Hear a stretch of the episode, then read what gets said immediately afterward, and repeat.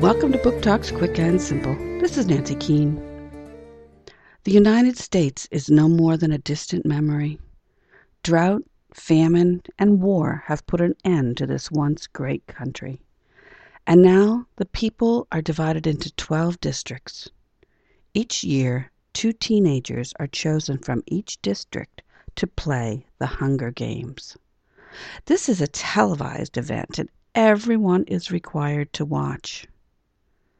This year, 16 year old Katniss is one of the representatives from her district to play, to compete, to try to survive, to try to live. The Hunger Games by Suzanne Collins, Scholastic, 2008.